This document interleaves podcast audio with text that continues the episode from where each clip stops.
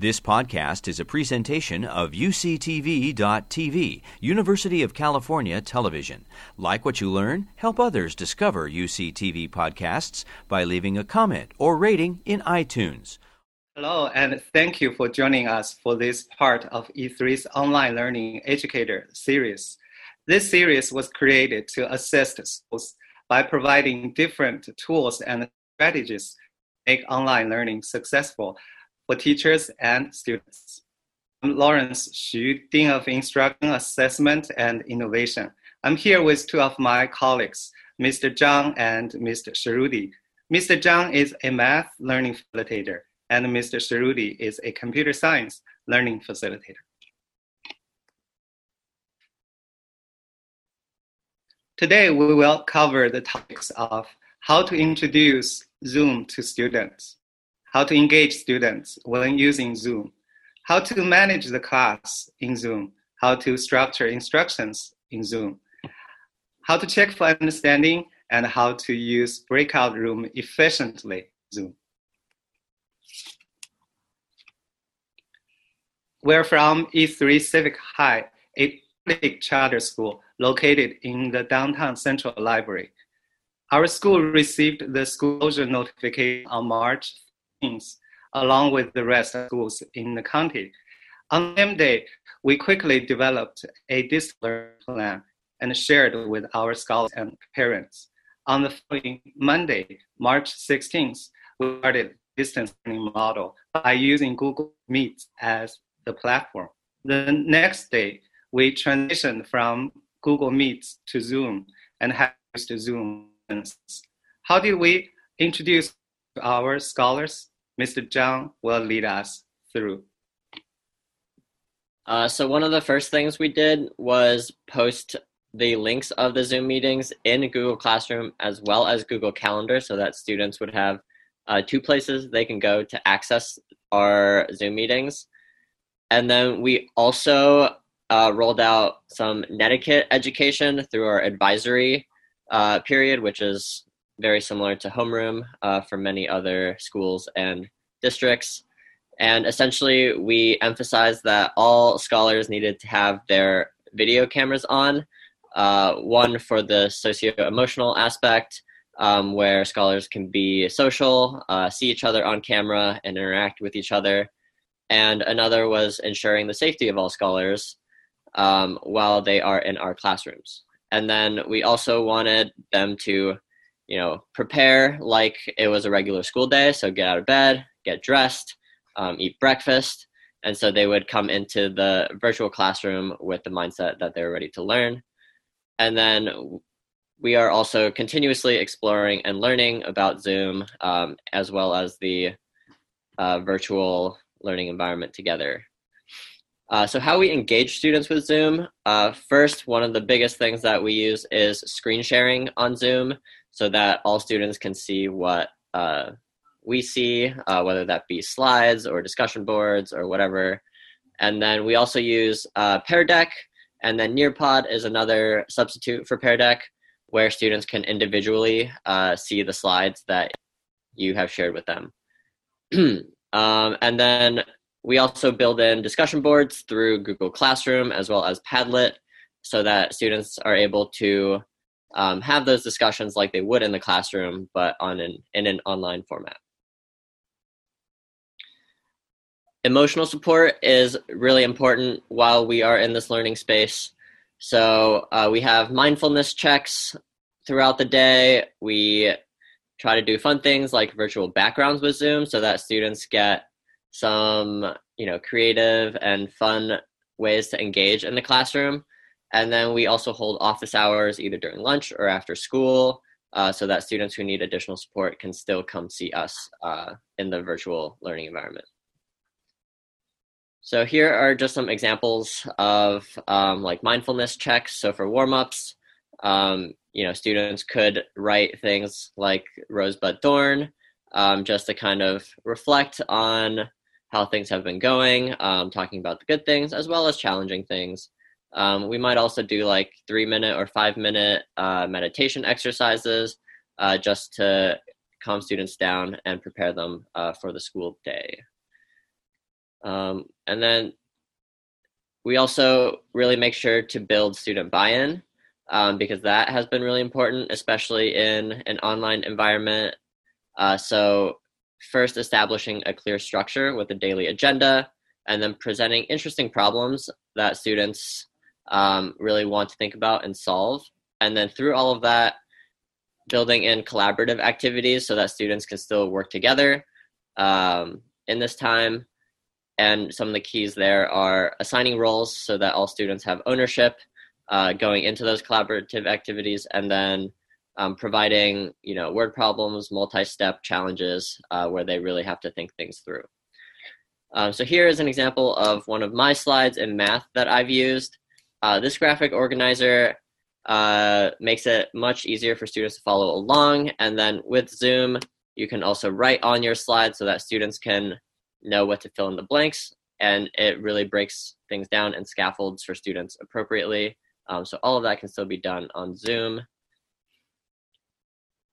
And then this is an example of a word problem that I've given my students um, where they've had to work in groups to write an inequality um, about the weight that the elevator at our school, E three Civic High, can hold.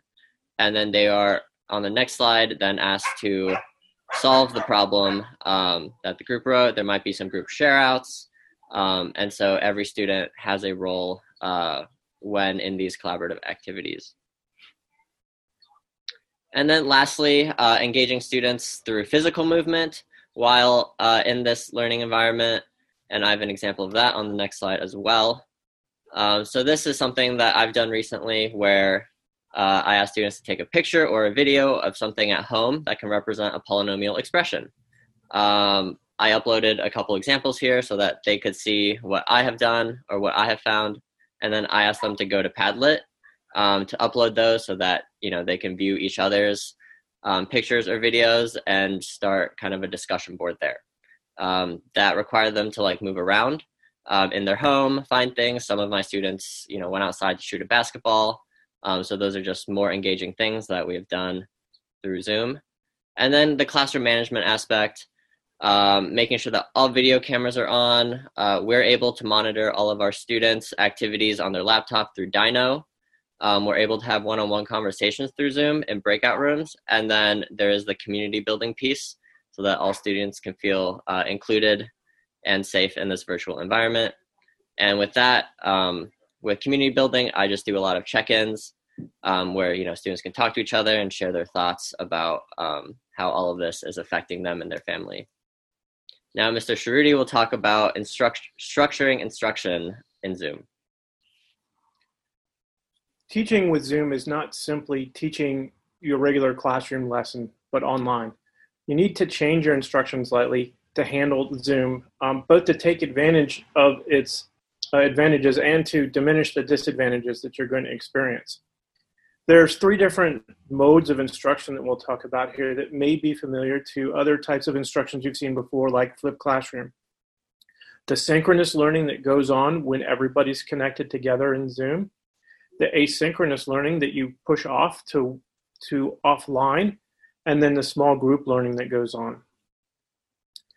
We need to remember that online, our students aren't going to learn as much as they would if you were directly in front of them in the classroom. So we need to keep our instruction simple. We need to break it down even smaller than we would in the classroom into individual parts. Um, and we need to include student presentations and class discussions to keep it engaging and to provide that socialization. Our asynchronous work should provide formative checks built in. And we can do this with a bunch of different tools that we have available to us. Some of the examples are I X L, Edpuzzle, Khan Academy, and through Google Forms. Checking for understanding in Zoom can be done with built-in Zoom tools as well. So we can just use the Zoom built-in um, emotions to have applause or thumbs up in the reactions. And this gives us ability to instantly check, are you following? Um, we can also use the Zoom polling to ask a question and get back a, a response, and those can be set up on the fly or in advance. Zoom also gives us ability to have um, votes in the participants tab, so we can ask a yes or no question or even phrase a question such that a yes or no answer can handle it and answer that directly through Zoom.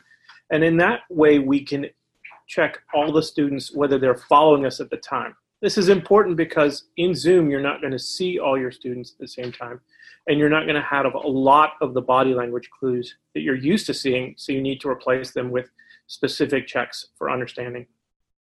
We can also use Pear Decks, which we've talked about before, to get accountability as we're going through our direct instruction and have them fill in answers as we go through and see that everybody's keeping up with the class and mastering the material.